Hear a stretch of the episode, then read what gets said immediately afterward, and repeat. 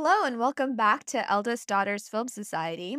This week, we're going to be talking about the most amazing movie we've ever seen Everything, Everywhere, All at Once.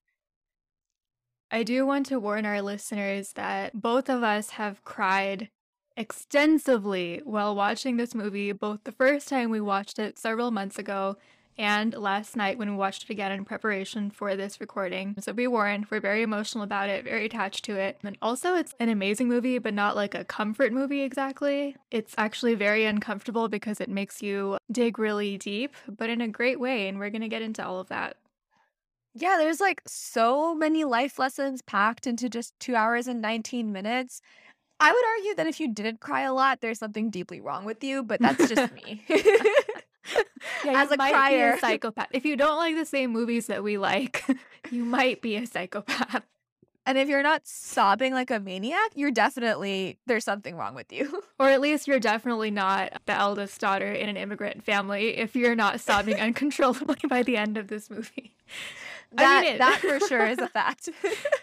You know what? I take back what I said earlier. It is a deeply comforting movie. It's just in order to get there, you have to like face a lot of difficult truths. And so I don't think I could watch this movie every day. But, you know, every few months, I think this is actually like a really necessary course correction. I agree. You mentioned this earlier. I think we both watched it around the same time, like a few months ago, and watching it now, we're getting such a different experience out of the movie. So I'm very excited for this to be our every few months healing therapy process. we learn something new every time. There will just be like an annual episode of the Eldest Daughters Film Society dedicated to this movie, and I, I frankly don't have a problem with that. I'm good with that. I actually think that's like the right way to proceed with this podcast. Perfect.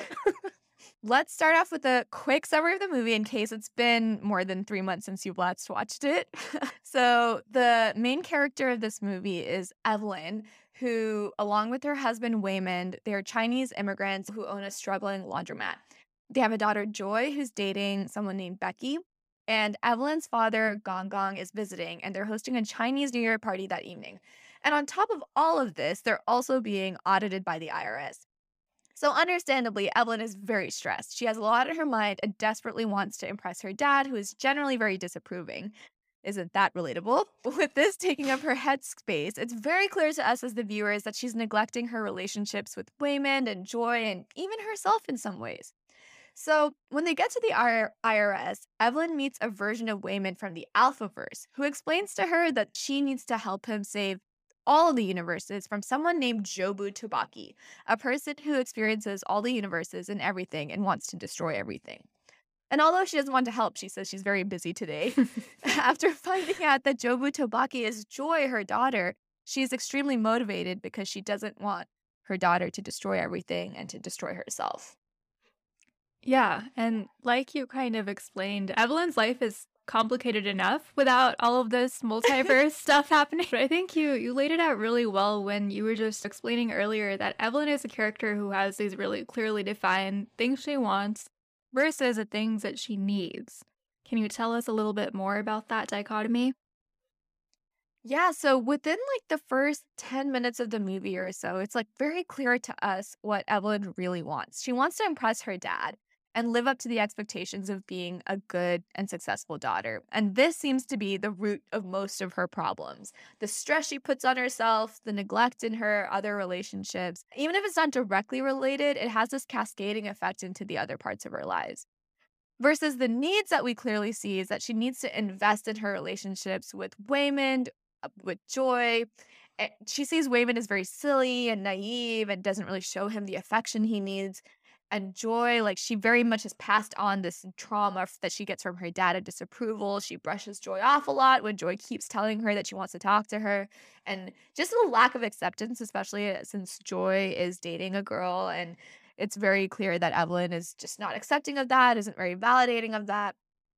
And then also herself, like Evelyn clearly has this yearning for another life, another like quote unquote more fulfilling life where maybe she's like an actress or a singer and she has had those passions and has given it up to do this struggling laundromat, which she views with a lot of disdain.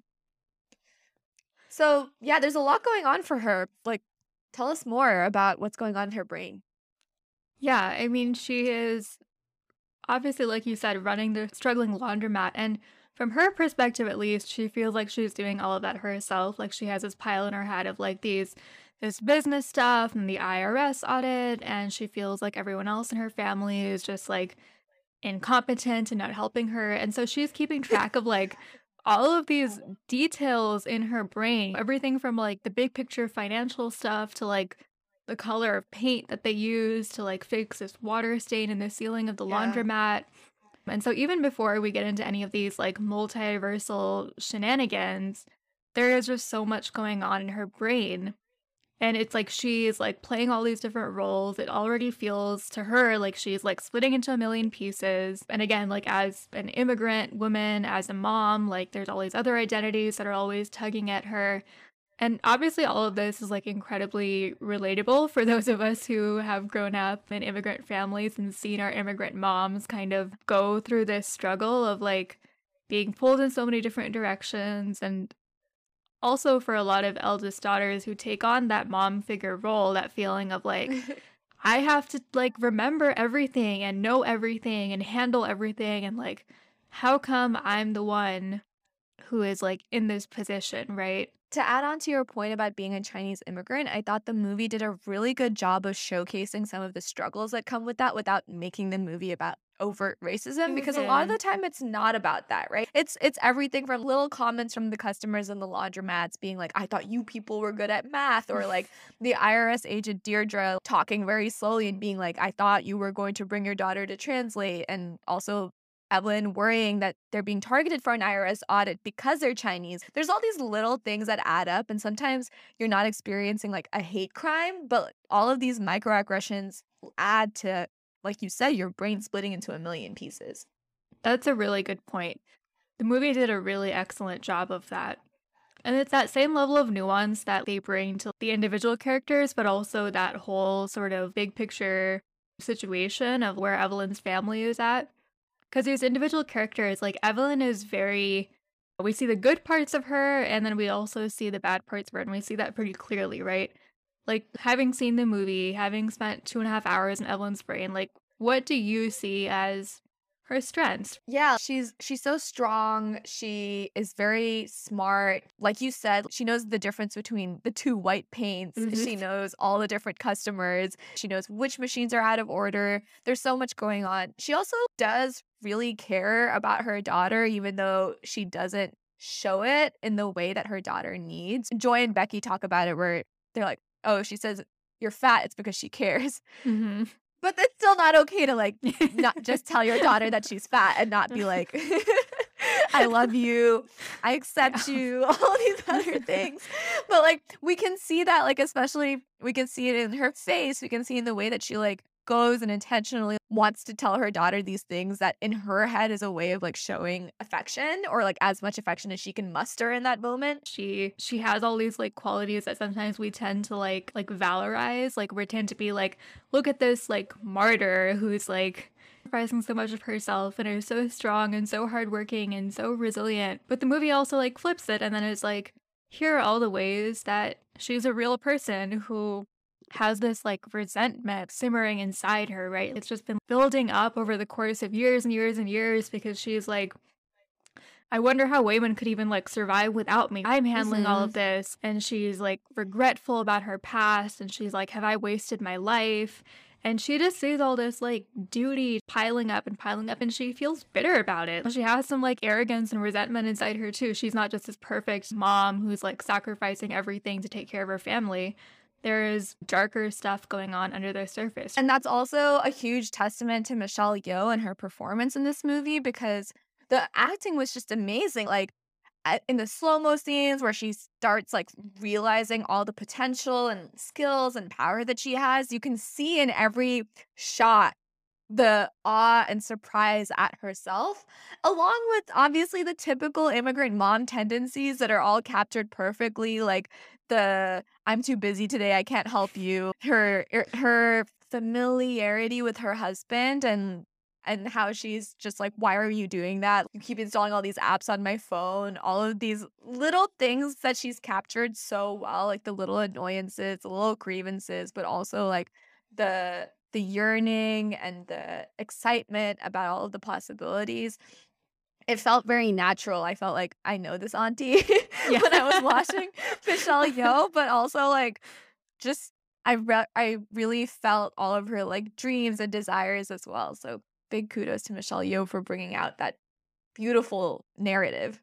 Yeah, she's a genius. And then, of course, Evelyn has all of this going on, and she is dealing with all these like things that are big in her life in this day, right? But like she has IRS, Chinese New Year party.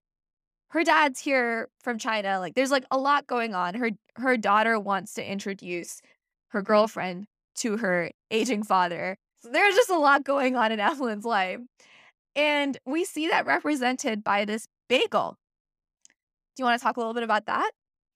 Yeah, so the bagel is it's it's this creation of Joy slash Jobu Tupaki, and I think the way she describes it is that she's just taken literally everything in the universe, like all of her childhood memories, all of the terrible shit going on in the world, like every single possible thing, and put it all in a bagel. And she's like, turns out when you do that, it actually is just a sort of like black hole, right? That's like sucking everything in.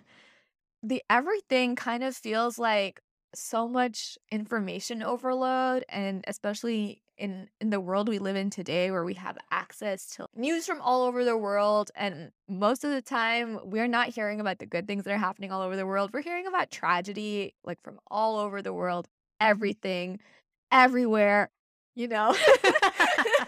As it may be and and I, it really hit hard for me because I was just telling I was just telling Shar before the start of this episode that the first time I watched this was the first week of May, which is when there was a lot going on in the United States anyway, and especially like it was when the Roe versus Wade decision had been leaked, among like so many other horrible things were going on. And I walked in and I watched this movie and I was like, yeah, when everything is happening, it's so overwhelming and it just feels really meaningless and it really feels like you can't really care about anything. Like, how can you care about the IRS auditing you when there is so much tragedy in the world? For example, you have this everything, and then you have the bagel, which is something that you can go into to escape all of it. And that feels like a symbol for apathy and depression, which are very closely tied. And Alpha Waymond tells us about this. He was like, you can feel the shift. Even your coffee tastes wrong because like the bagel is taking taking up more power and sucking us all in in some way or another. Which I don't know. Like I, I really feel that. I feel like everyone's a bit sadder these days. It's like harder to like care about things. It's easier to be apathetic. Yeah. What do you think? Honestly, I know the bagel is supposed to be bad, but I really get how the bagel is tempting. Like, it's, Mm-hmm. I mean, some days, even if we're not talking about like the national or like global scale, some days, even just in like a regular person's life, things just feel overwhelming and hard, and you're just overwhelmed, and you're just like, why is everything everywhere happening, right? Like, And all at once? I really do have days sometimes where I'm like, it would be so nice to just take a pause, like step out of my life and just enter like a space where I can just not have obligations to other people not have obligations that in many cases I've created for myself or whatever and just like shut my brain off for a little bit, like shut Mhm. off my feelings, shut off like whatever is making me feel whatever things are hard and just like take a break. And of course, the thing about the bagel is that it's not temporary. The bagel is a permanent state of like apathy and like disconnection, but it's really clear that like the bagel also offers a sense of like silence and peace. And especially for a mom and especially for an immigrant mom who is like dealing with all of this, I think it's very clear that just the possibility of like one moment of just like silence, everybody leaving me alone, nobody asking me for things is I mean, it's a fantasy, right? Like it's incredible. So it really makes sense like why Joy and Evelyn are so pulled towards this bagel. And we see that, like, especially towards the end of the mo- movie when Jobu is considering like going into the bagel, we can really see the strong like symbolism and imagery because it's like a black hole where you like can't come back from and her family has to pull her back and then when there are rocks like it's like a rock jumping off a cliff or like rolling off a cliff. So i think it's a very strong metaphor to like depression and mental illness and how it can be like a very irreparable state or like I don't know if irreparable is the right word, but like it can feel irreparable, right? Like it can feel yeah. like there is no coming back from this. The black hole is the black hole. Once you're in it, you're in it. Right. And I felt like that was such a great way of describing it because without actually going into like any graphic imagery or like actually invoking any possibly like triggering content or anything, it, it really brought that point across of like how permanent it can feel, how like desperate you can be for the nothingness and really showing empathy for people who are feeling that depression and apathy while not like inflicting any blame because we see everything, right? Like we see everything that Jobu is seeing and we're like, of course you feel overwhelmed. Of course you want to escape into the silence. And we see that we like also like obviously empathize with Evelyn a lot too, right? We're like, of course, like there's a lot going on. Why wouldn't you want some silence? And so I thought that was really beautifully done too.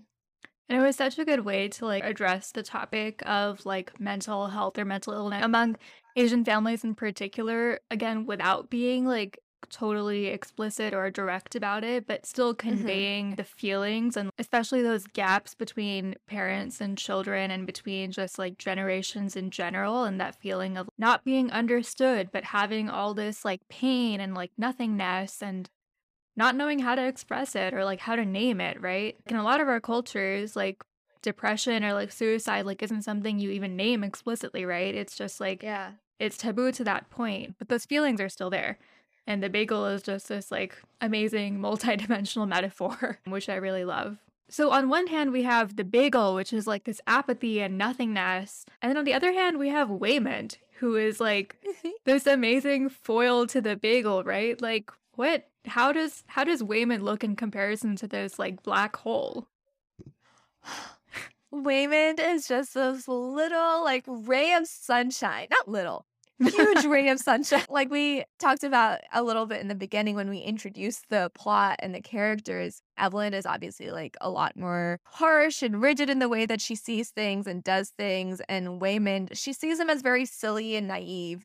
And a lot of the things that he does is trivial or frivolous. For example, we see so many little moments in the beginning, and just again in the first 10 minutes, but we see Ellen doing all the things that need to be done versus not slowing down and noticing that Waymond really wants to talk because he's considering divorce. We see Waymond making cookies for the auditor because he knows that that's how you show kindness and the human side of things. And also Waymond noticing like these little moments where he sees an elderly Asian couple kissing in the IRS office and obviously feeling that longing for that, whereas Evelyn is just completely focused and honed in on just like getting to the IRS auditor's desk without even like paying attention to any of like the little sweet moments around them. And there's this like this disconnect, right? Like between mm-hmm. like how Evelyn sees Waymond versus what the viewers see of Waymond. Because we can see that, like, from Evelyn's perspective, she's like, if I don't handle all of this, we lose our business, we lose our income, we lose our home, we lose everything, right? And so for her, all these things that Waymond is doing are just like ancillary. They're not helpful to her.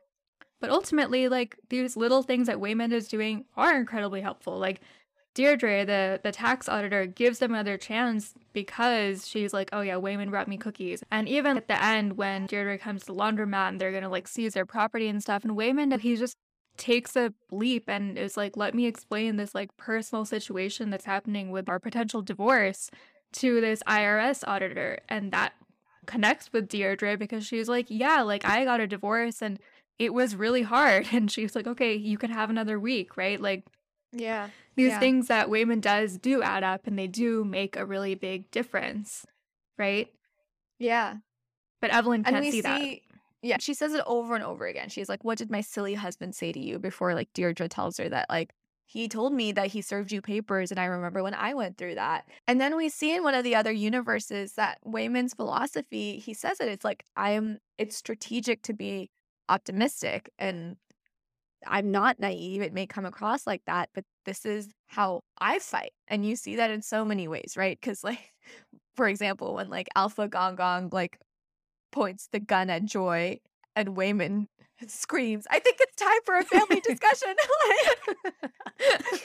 I love that part. Maybe reasonable to a fault. but yeah, we can totally see that that shift happening in Evelyn where she like learns all these lessons from him. Yeah, and I mean, Waymond just has this ability to see what is good and what is special, regardless of what universe he's in, right? Regardless of like what his role is or what his job is or whatever. And Evelyn is just again like really blind to that. In her like main timeline, she feels unappreciated. She feels like she's not being seen. She mm-hmm. wants to feel special and chosen, but Waymond is choosing her. Waymond does see her as special, right? In every universe. And yeah. she just she's not able to see that. And then what she's learned later in the movie by the end is that like his philosophy, like you said, is strategic. Like it's not naive, it's not weakness. And even though things are hard and overwhelming, there is always something to love. There is always something that you can cherish and something that you can find meaning in. Like do you do you want to talk a little bit about the hot dog universe? yeah, like so the hot dog universe is where the humans haven't evolved to have the kind of fingers that we have. We have hot dogs as fingers, which I one of my friends pointed this out to me between last time and this time that I watched it, and now I'm convinced that the uh, hot dog fingers are sex organs. Yeah. Wow. No. Simply wow. in this universe, Evelyn and Deirdre are lovers, and which is also ties in with another scene where Deirdre is like, unlovable women like us, like we make the world go wrong. And then Evelyn has just learned that lesson from Waymond. There is always something to love. And especially because in the other universe, they're lovers. And she also points out that, yeah, even in that universe, we get really good with our feet and we can play piano with our feet. There's always a way to find meaning. And the other thing that Evelyn has to learn is that she thinks that Waymond is taking the easy way out, and she thinks that Waymond mm-hmm. is like not facing up to the hard truth that Evelyn is facing every day. But you know, that's not actually true. By the end, what she has realized is that Waymond's way is actually really hard. It's actually harder than this like closed off shell that Evelyn has like constructed around herself. She has to realize that to show up with like that level of like kindness and empathy and grace when everything in the world around you is like trying to convince you that all of that is useless is like actually the most difficult thing you can do, right? Yeah, totally agreed. And we see that in the moment where like there's this guy in the laundromat in one of the early scenes who's like kind of being creepy. And he's like, You smell like my wife. Like, what perfume are you using? And she's like, really grossed out. But then in the end, when she's like learning to fight like him, she like sprays that perfume in his face. And he's so happy to smell his dead wife. Mm-hmm. So, a shift in perspective makes all the difference between viewing a situation as creepy versus someone who just misses their late wife and would do anything to get a whiff of that again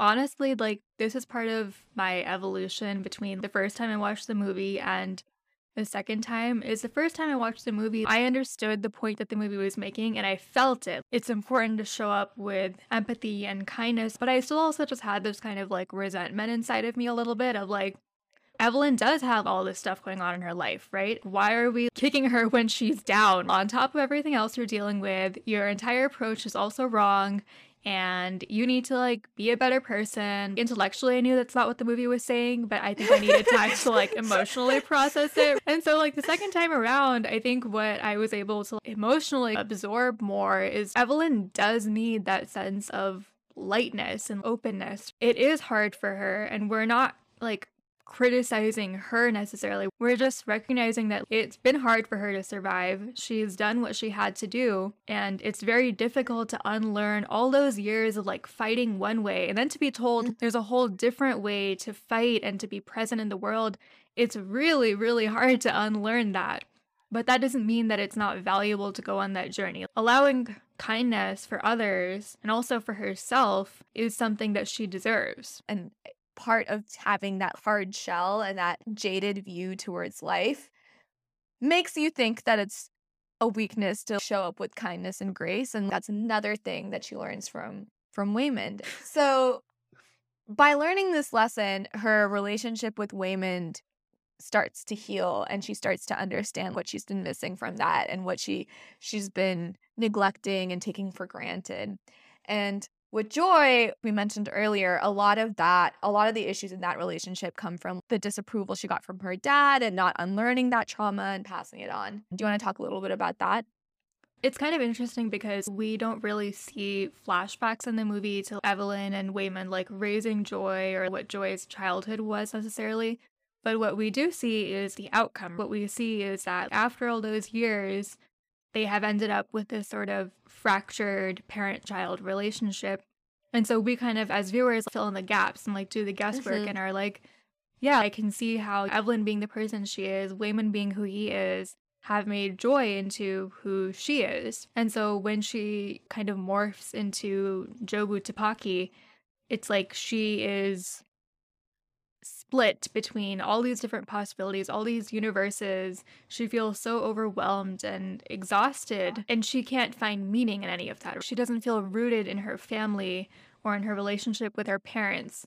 She's just kind of floating. She's not connected anywhere.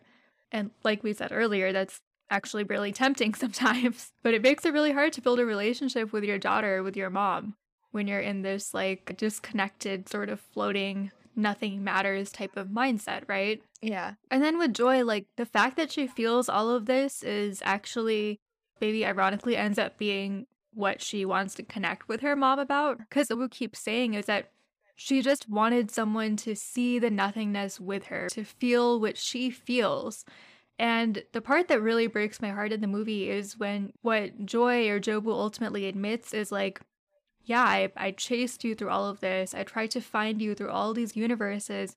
And secretly, what I wanted, what I was hoping for, is that you would see something that I didn't see, that you would look at the bagel and the nothingness and like find some meaning in it that I wasn't able to find. Like, there is yeah. underneath all of that, there is still that longing for connection with her mom. Oh, yeah. Oh my God. that just gave me chills when you said it like that. Yeah, and and the thing is like Evelyn really sees how tempting it is. We see that like in all the universes when she really feels like nothing matters, she ruins all the relationships. In like Hot Dog universe, she ruins things with her love lover Deirdre. She in her Raccacoonie universe pulls the hat off and like gets Raccacoonie sent off with animal control and then destroys the laundromat in yet another universe.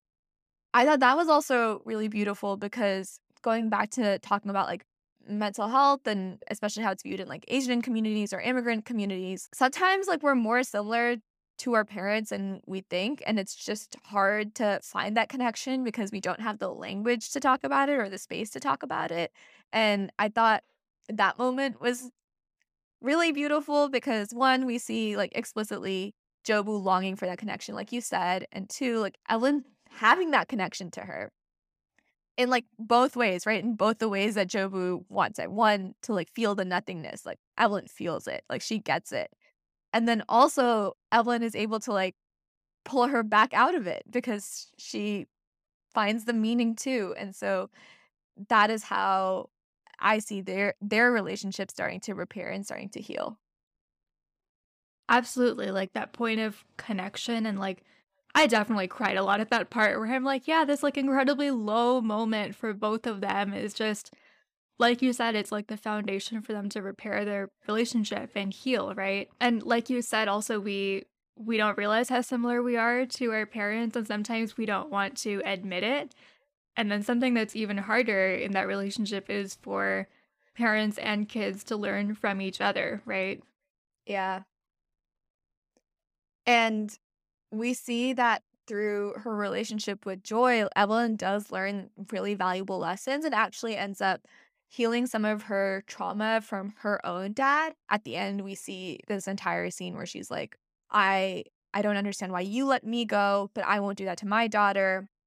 And finally getting over her dad's constant disapproval by telling Joy or like sharing that what we see as in quotes flaws are actually what makes us who we are and rather than trying to change yourself or push yourself into a certain box or into someone else's approval you find balance in the way that evelyn found waymond and that becky balances joy and so that also shows that Evelyn is addressing the root of the issue. She isn't just placating things. She's really understood what has done the damage at the core of mm-hmm. her being and is trying to heal herself to through that lesson and that comes from like joy's insistence and joy like reaching out and trying to find that connection.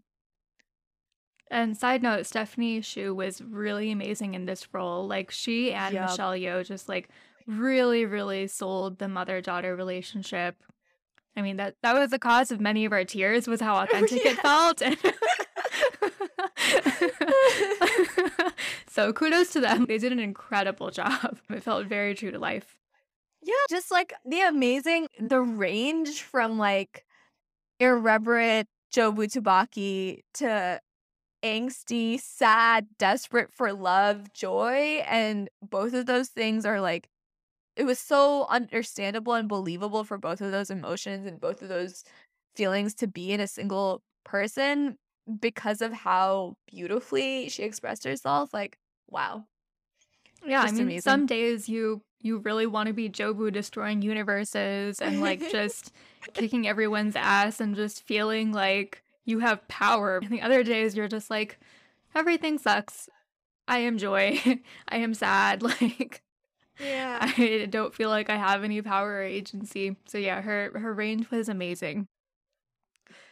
So then the other thing is like like we kind of talked about at the beginning, like Evelyn is working on re- repairing these relationships with Waymond with joy. But ultimately, she can't do any of that without getting sort of back in touch with herself, like without mm-hmm, getting mm-hmm. through those layers and the, that shell she's put up around her own heart and her own soul as well. What I really loved about this whole premise is that we really don't see, I think, immigrant moms maybe moms in general, but I think specifically like immigrant moms in this place of having like hopes and dreams and desires just having her yearning for those things and really wanting that and having regret over these things is was so amazing to see that portrayed in such a holistic way.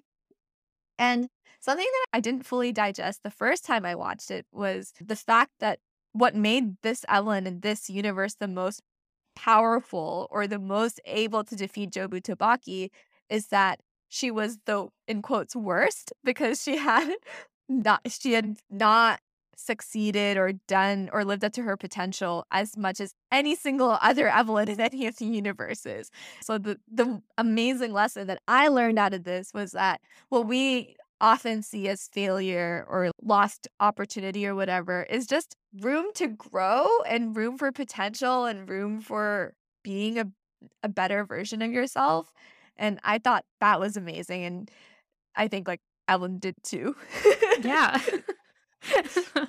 She's kind of getting over this perspective where she thinks that she has to be like optimized in like every aspect of her life, which I think also is very relatable, especially again with the information overload and overload and everything and social media. Every part of ourselves, every possible thing we can like optimize has to be optimized and we have to appear a certain way and we have to create like a life that fits these like narratives that we have in our heads. Yeah. And so the fact that like Evelyn frees herself of that kind of felt like healing in a weird way, I think, to watch as like a daughter of an immigrant mom because I think there are so many times when we think about our moms or our dads or our family members like alternate selves. Like, what if they didn't yeah. have to make these sacrifices? What if their lives had branched in a different direction?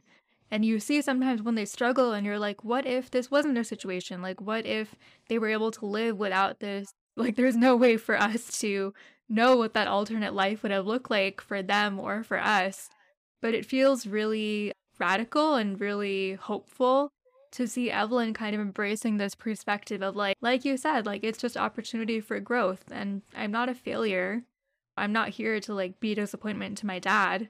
I'm just a person who is allowed to like live a life and figure out what I want. And it doesn't have to be like the perfect life. And love the, the practical lessons of age and training when it comes to skills don't really matter. You always have that potential within you. And if you set your mind to it and choose to do it, you're going to do it. And also, I really like the small thing about like every skill mattering in the universe. Like in the from the universe where she's like spitting the pizza sign on the on the corner that ends up like saving her because she's able to like fight all of these people with like mm-hmm. spinning the shield in the same way a lot of intentionality and understanding that like even though nothing matters everything matters kind of is like yes the lesson yeah. i got from it I completely agree. At one point when she's like looking at the menu of like skills from other universes, it's not just like oh, you're an amazing like martial arts fighter. It's also like in this universe, you have good self esteem. Yeah. Right? Like I liked how hopeful that is again because you can learn that stuff. I love the way you put that. Yeah, nothing matters, but everything matters. Another really important lesson that she learns, especially in the context of her relationships with Joy and Waymond, is that when you ruin relationships, which happens all the time in life, concretely, when she ruins the relationships with like Hot Dog Fingers Deirdre or Harry Shum Jr. as Raccacoonie. I believe his name was Chad. I'm so sorry.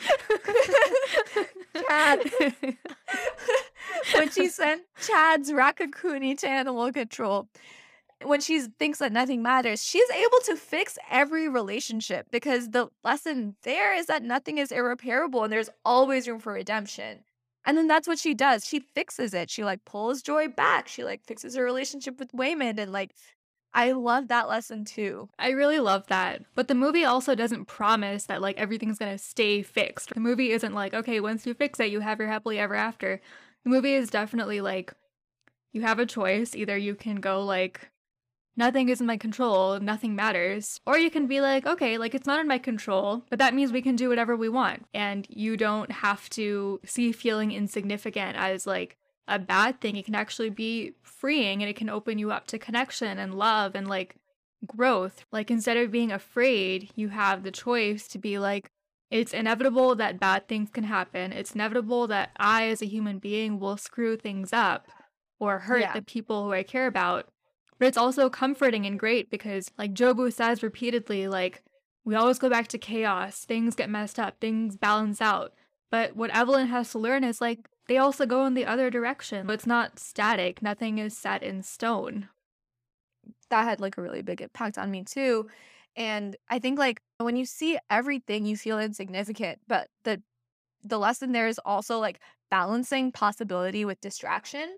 They talk about like how like every universe is in quotes like screaming for your attention or there's that scene where it's like, just panning through like every single one of her faces in every single universe and like it's mesmerizing. So just from like that glimpse into what it must be like to experience all these universes, you can see how it's like you can get completely distracted by this. And I actually like read this in like a productivity book I read a few weeks ago. It's called like 4000 weeks.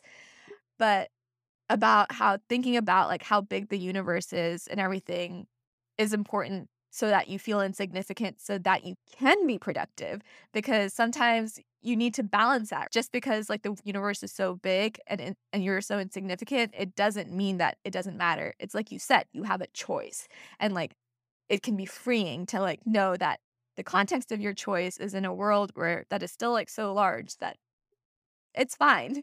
Like things are still going to go wrong, but you can still do your best. Yeah.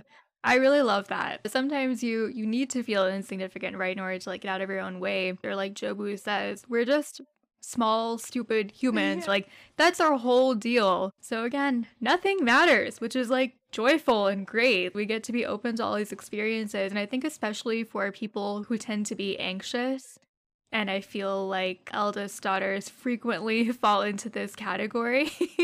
yep. uh, you know, N of two here, but from this sample size, we really, we really. It's hundred percent. It sounds like.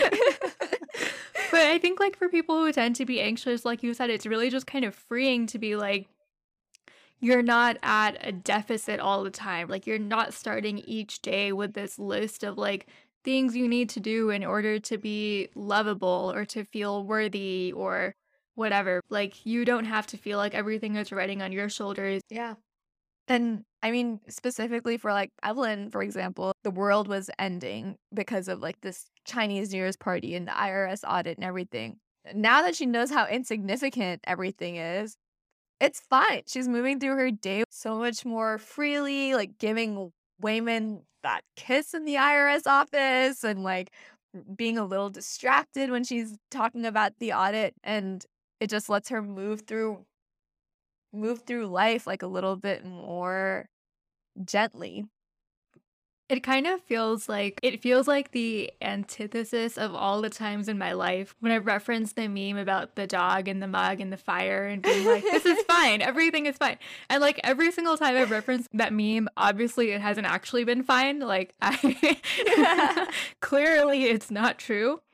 But this kind of feels like the antithesis to that of being like, maybe it actually is fine. I was talking to a friend recently who was telling me about this talk she heard from a Buddhist nun. And this nun was like, every day when you wake up, there are two possibilities. It's either going to be breakfast or death. Like you're going to wake up and you're going to like have your coffee or your oatmeal or your normal routine, whatever you do every morning, or like something like huge and potentially catastrophic is going to happen, right? Or something amazing and you don't know which one it's going to be. And sometimes that feels very, very scary and you're overwhelmed by the possibilities. But you can also flip it around and be like, I don't know what's coming. And that means that I'm not like beholden to trying to fit my life into a certain narrative. Like I'm not yeah. stuck. I have room to grow and change and I don't have to be afraid that I've like messed up a narrative of my life because it's literally impossible to do that. I love that. I, I really would like to spend more of my life like embodying this. it's aspirational as a lot of the stories we cover are. Every single universe that Evelyn saw, there was never like a perfect universe. Like Mm-hmm. No matter what life she was living, no matter which choices she made, she had room to grow in all of them, which is also like super comforting. I don't know about yeah. you, but I found that like really, really nice and affirming. It's just hitting me now when you just said it like two seconds ago, but like that is really comforting. Like there's no such yeah. thing as like a perfect life where you like do everything. You can't. right. So your job isn't to like live a perfect life. Your job is just to like be present in your life and like try to learn and grow and like also just have fun, like enjoy it. Yeah. Even if it's just laundry and taxes. yeah, even if it's just laundry and taxes. I love Waymond. Me too. And so we see like Evelyn healing like all of these individual relationships with Waymond, Joy, and herself, but we also see like this overall pattern of their family healing and like how all these relationships are tied together. Tell me a little bit about that. Yeah, we we here at the Eldest Daughters Film Society are very aware that that family relationships are just like deeply deeply complicated and it's I think it's very hard for a movie or a show or whatever to capture all those nuances without making anybody seem like the bad guy. Yeah. Right? And in, in real life, like there is no like bad guy. Sometimes there is. Sometimes there definitely is. But most of the time it's just people who are doing their best and like don't understand others' perspectives. But this this relationship between Evelyn and her daughter feels very, very specific because a lot of the time, especially with immigrant moms and us daughters who are born and raised in the US, it feels like you need something from your mom or from your parents that you don't really know how to articulate. And at the same time, you're very aware that, like, even if you could articulate it, yeah. like, she doesn't quite know what you need or how to give that to you. And then you feel guilty because you're like, why am I even asking for more when she's already given me so much? And so it's just this, like, kind of sucky feeling of, like, limbo and and not wanting to invalidate her sacrifices, but also feeling like you do need more. And that, I don't know about you, but it, it felt very true to life for me. It, it's like this big snowball of like guilt and like sadness and love, honestly. Like everything stems from that, but it's really hard to communicate because it's a hard situation. And yeah, it hit very close to home for sure. I, I like the way you said that because yeah, it, it all stems from love. Like these conflicts and these feelings of like confusion and guilt and all of that. It's really because you love your mom so much and she loves you so much, right? And like with Evelyn, even when she does not understand anything about the multiverse, even before she understands like the depth of the pain that Jobu slash Joy is experiencing, as soon as she learns that her daughter is in danger, she that's like her singular focus, right? Like all she has Right. ever tried to do is protect her daughter. And obviously we see her stumble, we see the ways that she doesn't fully understand her daughter, but like Joy says, she says, "I know the joy and the pain of having you as my mother." And that line hit really hard for me too because again, like that's what a real parent-child relationship is. There there is never a perfect one, but it's still like valuable. Like there's still worth in living out like that imperfect relationship, right? That's such a good point. I don't remember how much of this narrative was in this movie about coming out, but I know a lot of the times when immigrant moms are like anti their their kids coming out, it's like I want to protect you from the world. I want to protect you from our extended family. And again, it's like that that snowball. Mm-hmm. it's stemming from love. You want to protect your kid, but there's all these other things that play into it. But showing that nuance is really important to understand that it's like coming from like a place of like fear for your child often which is really hard to like accept too. Obviously you see the other side of that where you can't just be in hiding or like not be who you are but i think like showing that nuance is really challenging to do and do justice to both sides of it and we see that here we see like evelyn really trying to like protect her daughter and it not going well and joy not feeling understood The movie also like refuses to give us like a neat end to that narrative. Like I think that other less nuanced movies would have said like okay, at the end of the movie, Evelyn tells her father that Becky is Joy's girlfriend and then that makes Joy feel better and Joy realizes she's accepted and loved and all of that. But when that happens at the end of the movie, that's not Joy's initial reaction. She's like, "Oh my god, mom, you don't understand. Just let me go." And you can really feel that sense of like being overwhelmed that she has because that part was important to her, but there's so much more in this relationship too. And she she needs time to process this huge thing that just happened. She's just like, "Mom, I'm happy that you're figuring your stuff out." But like I I needed some space too. Like there's all this complicated stuff happening. It's not that simple in real life. And also Evelyn not knowing the right thing to say or not having all the answers right away and just at the end being like, you are getting fat as a part of her apology. Like she's still not getting it right because that's not how life works. Like you don't have like one epiphany and then you're like the perfect mom. But at the end, she just says the one thing that she knows, which is true, which is just like coming back to the core thing that connects them, which is just like, I want to be here with you and I'm not letting you go. And that's it.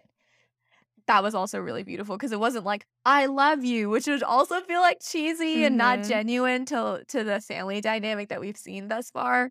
I, I really loved that that wouldn't have felt authentic at all to to their family. And I loved that there was that level of like she says the important thing and she still also expresses these other things that she knows are frustrating to Joy, but she's going to say them anyway. Like Yeah. she's she's committed to being here and showing up and being present, but she is not going to be perfect and neither is Joy. And neither is Waymond also. And that's fine. Everything is Yeah. fine. And like, that's not how healing in real life works. It's not one day you like realize what you did wrong and then with the snap of your fingers, it's fixed. You're gonna like understand, you're gonna make some mistakes, you're gonna go backwards. Healing is never linear. You're gonna make some mistakes again. You're gonna call her fat a few more times, and then you're gonna figure it out and understand why these things are wrong. Eventually, you'll be in a good place. yeah. And like from Joy's perspective, you're going to continue misunderstanding your mom many times, right? And Right. then you're going to understand her better, and then you're going to misunderstand her again. And it's just going to keep going like that. And like, once again, either you can look at that back and forth and be like, this sucks, we're always going to be stuck in this cycle, or you can look at it and be like, there's still meaning and good times here and love here. And I'm going to choose to like cherish that love and like still show up for these relationships, even if they're imperfect. This is a bit of a side note, but Gong Gong, Evelyn's dad, surprising us at the end by like taking Becky's hand and being like, girlfriend? Maybe not being like on cloud nine about it, but accepting it, which is again, there's always something to love, be open, like move with optimism and love, and the universe will usually respond. And Mhm. in this case, it did. Evelyn was just like open about it with him, and he was just like, okay, let me see what this is. I don't know how I feel about it yet. I mean, that's what I took away from that like two second Mhm. interaction, but yeah. Yeah, same. I also love the part when Evelyn is trying to stop Jobu from being pulled into or from going into the black hole, and Gong Gong grabs Evelyn, then Waymond grabs Gong Gong, and it's just this like chain, this like very like Yeah. physical manifestation of Gong Gong doesn't fully understand and he doesn't fully agree with Evelyn's choices, but he's gonna be there anyway because like Evelyn told him earlier, he's realized that he shouldn't have let her go. He can see now that even though he knows that he loves his daughter, he did not convey that to her. And Yeah. so he sees an opportunity to help rectify that and he takes it, which is really beautiful. Yeah. And a very literal manifestation of healing generational trauma. And as a side note, like I think that many parts of the movie, but especially that part also just reminded me of how loved I am, like Yeah. by my family or how loved you are by your family, even though they're clearly very imperfect and even though it can be hard sometimes, not just for us, but for everyone. Obviously, all families can be complicated and hard, but sometimes in the midst of like everything that we wish were different, we forget the value of like how much it truly means to have people who care about you that deeply. And even if they do it imperfectly, you are so loved. And we don't like see that or value that always in the everyday. Yeah, if you really think about our big, extended, messy families, we would have a line out the door of that IRS building holding us out of that black hole. Like, oh, oh, I really love that. and then as eldest daughters, we would be like, "You're making the line wrong." this isn't very efficient. yeah, like sometimes you feel like you're the one who is showing up in those chains for everyone else in your family. Like you're like, here I am pulling everybody else out of the black hole. it do be feeling like that sometimes. But there there are so many times when the people you love, not just your family, but also your friends and other people, sometimes even strangers or whoever, are there for you and part of that chain. And it can be really useful to remember that Yeah. that vulnerability. Something else that, that I think really hit hard about these family relationships is the dynamics between like a mom and an eldest daughter as they're both kind of like growing together, especially as we grow up. There are so many changes that happen. I think often it's hard to see, especially I feel like at this stage in our lives, as we're becoming real adults and we're starting to see our parents more as human people with flaws. It, it's it's when we're starting to see that our parents can also learn things from us and we can also learn things from our parents as adults and it can be really frustrating because the relationship is changing and so no one's used to this dynamic yet but there is so much to be learned in both directions still what are your thoughts I I totally agree. It's very difficult to to be in like those new dynamics and to feel like it's all uncharted territory. And I feel like as eldest daughters, often we we're we're sort of trying to learn these lessons about how to take care of ourselves and how to set boundaries and how to engage in real self-care, not just like bubble baths, but how to like genuinely like pursue what we want out of life and like take Very actual like good care of ourselves. it can totally include bubble baths, but maybe also a little more than that because we're worth more. yeah, I'm gonna tell the Instagram infographic makers that you said this. they need to hear it. um, but yeah, we're we're trying to learn all those things, and then it's like we learn something like that, and then we're like, oh shit, my mom never learned that, or she didn't have the room to learn that because she has always had to make these sacrifices and to be in these situations to take care of the rest of us. Yeah. So you're in the situation where you're trying to learn and trying to carve out like your own space in your own life, but also you're trying to go back and you're you're trying to like lift as you climb, right? Yeah, I love that. That's perfect. Lifting as you climb. And it's hard. like it's actually really, really hard.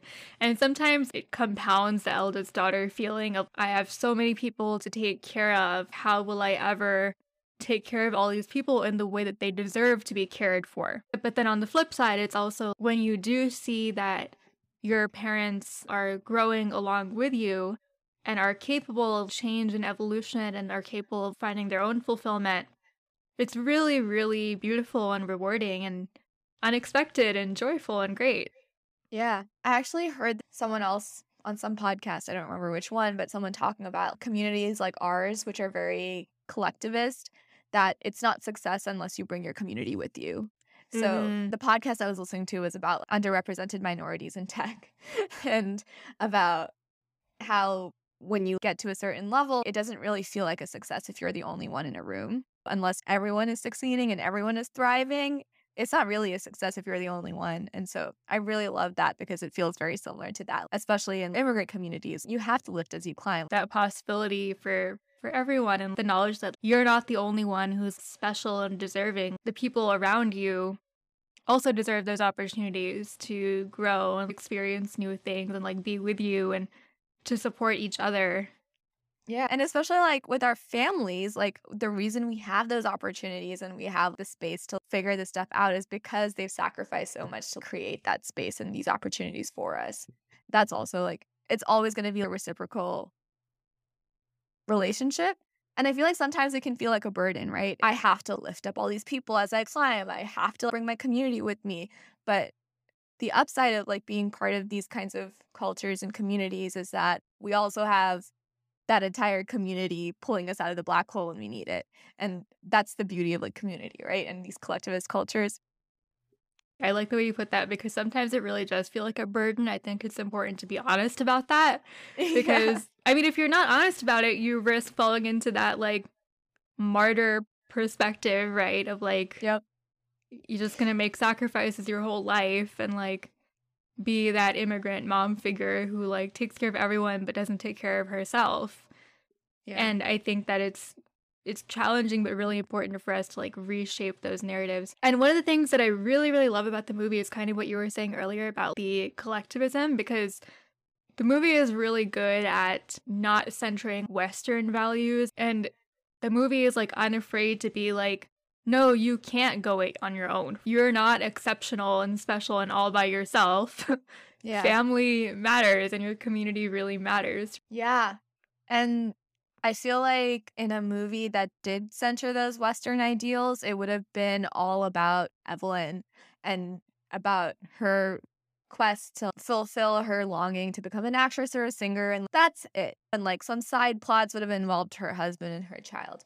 But it's not a success again until all these relationships are healed because Ellen's life isn't just about her. Her life revolves around her relationships with her family. All of her issues come from her dad, or their affect Waymond and Joyce so deeply. And there is no Evelyn without her family and her community. The movie really captures that well.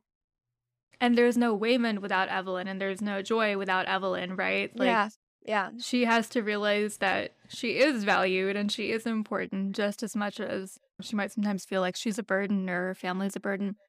The movie is also really good at not making it seem like Evelyn or like Asian immigrant moms' ways of communication in general are wrong or like cold or harsh because love exists in so many different forms. It's not always going to be expressed in that big, like we said earlier, I love you and I love you too. Now our family is going to be super happy and harmonious. That's Yeah. just not how it works. And Evelyn doesn't say I love you, but throughout the whole movie, she is just single-mindedly intent on saving her daughter and she's so fierce about it and she's going to all these like great lengths. She's, you know, like Waymond Alpha Waymond says at one point, he's like, You're pissing off everyone in the multiverse. And and she's just like pursuing all of this to to save her family. And that again was just really appreciated because there's just different ways to show love.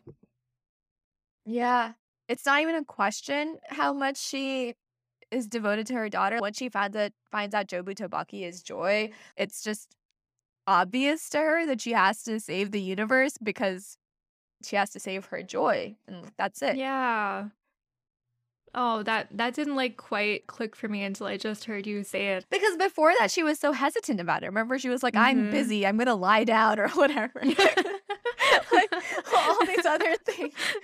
And then as soon as she finds out who Jobu Tupaki is, it's like complete switch because what is she gonna do? Like leave her daughter? No way. Absolutely.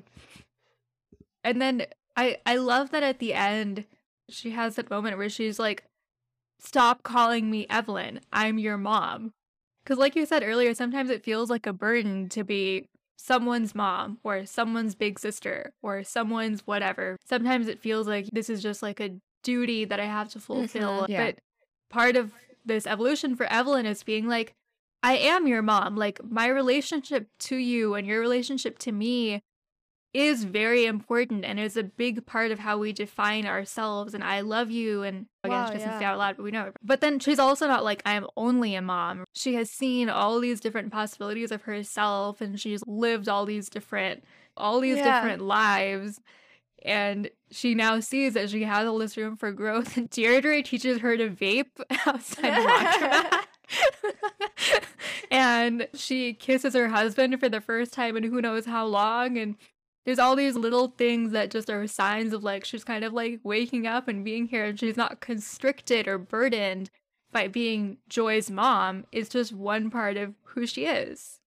Yeah, I thought it was even more special that after seeing like all of these possibilities, like she's an actress, she's a singer, she's a kung fu fighter, she's Deirdre's lover, she it is still so important to her after seeing all of these million possibilities that she is Joy's mom. I thought that was also so validating and beautiful to see. Yeah, like she she wants to be there with Joy like she Yeah. says no matter what and and that's all she can promise. Like she can't promise she's going to be the perfect mom, but clearly. Yeah. but she can promise that she's going to be there. That comes back to the movie not being constricted to Western sort of conventions about narrative because it's not this like neat ending and this linear narrative. It it's kind of just like healing isn't linear, like you said earlier, and sometimes we have repetition, we spread out in time and space, and that's also completely valid. Yeah. When you come from like a bigger community and like a bigger family, like we said, Eleanor's growth and healing, her neat ending doesn't just depend on her. It depends on like all of these other moving parts because her life is rich and filled with people and interesting problems and and because of that there's a lot more work to do but you're going to accept that because that's how life goes. Yeah, and you're gonna accept it with a sense of there's still fun and excitement and good things here. a lot of this is because of the amazing writing and filmmaking that we see in this movie. There are just so many elements that bring all of these storylines and life lessons to life. The the details were just incredible because you see this sort of organized chaos everywhere and it's the cooking in the kitchen and the everyone has like little tasks they're doing and being surrounded by all these objects that are like really familiar, but sometimes they can feel overwhelming and you could see how you could feel stuck in a place like that. You can either look around the laundromat in the house and feel like, oh, this is really familiar and comforting, or you can look around and be like, oh my god, there's all this shit everywhere and I feel overwhelmed by it. Yep. and you just see these details of the family dynamic being sprinkled in because again we don't really have flashbacks but the characters are always making references to little things here and there like the karaoke comes up a few times. In the very very beginning of the movie in the reflection in the mirror you see the three of them singing karaoke together and then they're at the audit and Deirdre's like, why do you why are you writing off a karaoke machine? And Waymond's like, my wife's a great singer, and then she is a singer in an alternate universe, and then It's like sing at the party there's karaoke.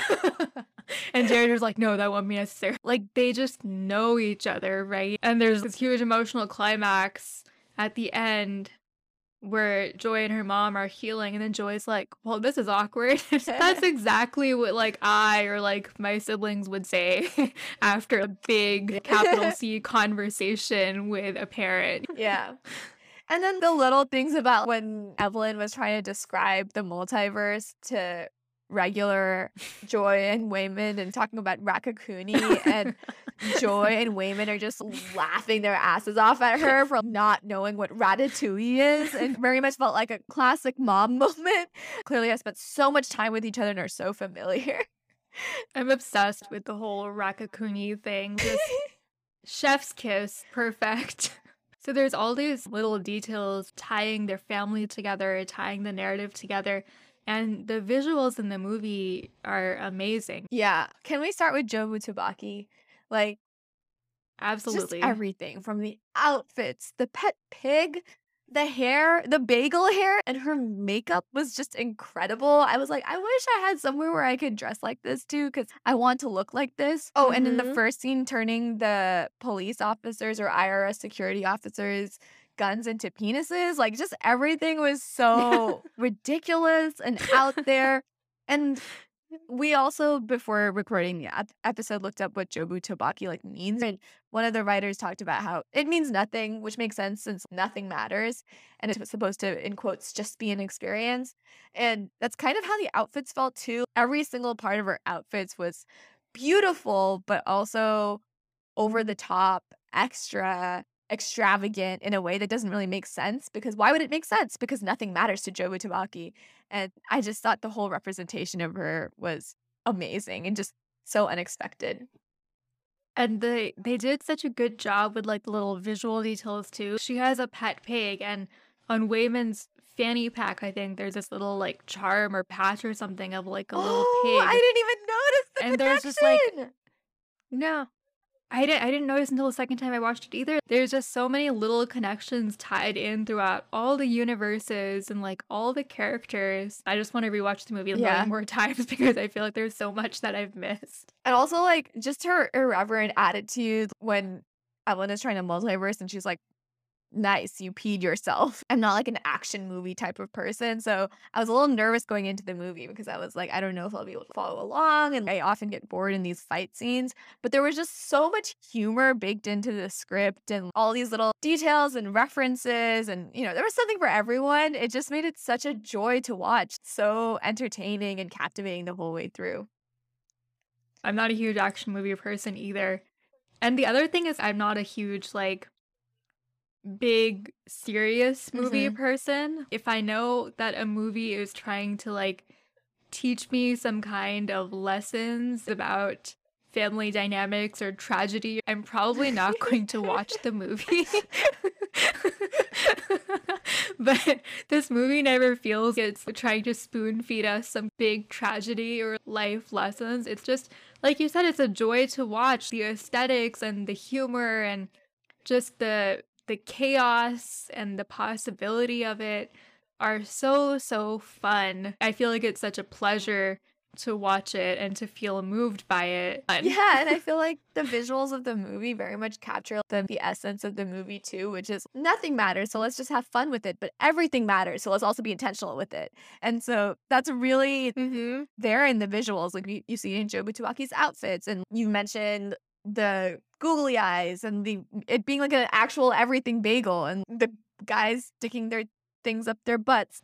Yeah, all the stuff they have to do to verse jump is hilarious. And all the circles everywhere. I didn't quite notice until the second time I watched it, but like even before we learn about the bagel, there's a shot of a bagel on the conference table in the IRS building Oh, and like wow. and then Waymond and Evelyn are like eating bagels together. I remember that. And there's circular sculptures that we zoom in on, and the googly eyes. Like you said, nothing matters, but also everything matters, and the circle is everywhere. And are you gonna see the circle as scary, or are you gonna see it as like cool possibilities? It's to everywhere. Watch it a third time now oh, because wow, I mean, like we're we're gonna do an annual might be a weekly one. what yeah. So I guess our main lessons are nothing matters, but everything matters, and and be present with life. Show love and affection in all your relationships, despite the demands that come up. What a beautiful movie! I've I've learned so much. I'm learning so much. I'm sure next time I watch it, I'll learn ten more life lessons. The layers are are really amazing, and again, I don't. I don't necessarily feel I could handle watching this movie every day or even every week because it feels kind of a therapy session when like you have a hard therapy session at the end then it's like, oh my god, I got all this great catharsis, but also I'm crying and I need a lot of time to process this. It was great, but yeah. but that's what makes the movie so good. I I totally agree. I learned so much. I'm learning so much from it. And ultimately I get such a great sense of hopefulness and joy and just feeling relieved almost like I don't have to feel burdened and stuck and overwhelmed. It's fine. Everything is fine. Nothing matters, which is great. yeah, and like bagels, circles. No, I I also feel very hopeful. I, we all have so many potential potentials, P- possibilities. I don't know. We all have so much we can do. Mm-hmm. If we mm-hmm. want to do it, we can do it. And like, if we don't want to do it, we don't have to do it. That's it. yeah. Like you're you're enough regardless. Yeah, just show fine. up, move with openness and love, and it's gonna be fine. So clearly, this movie has been a real therapeutic vehicle for the eldest daughter's film society. clearly. we love it and we are really really grateful for this chance to just reflect on it because it, it really does mean a lot to the both of us it's super fun maybe has made us better people. I think has. I think I can definitively say it actually is helping us be more fulfilled yeah. and more nourished. It's a process. Healing isn't linear. better. Yeah, healing isn't linear. Change isn't linear. but thank you for joining us on this non-linear, circular, bagel-shaped episode. We really appreciate you being part of this with us, and we will see you next time on the Eldest Daughters Film Society.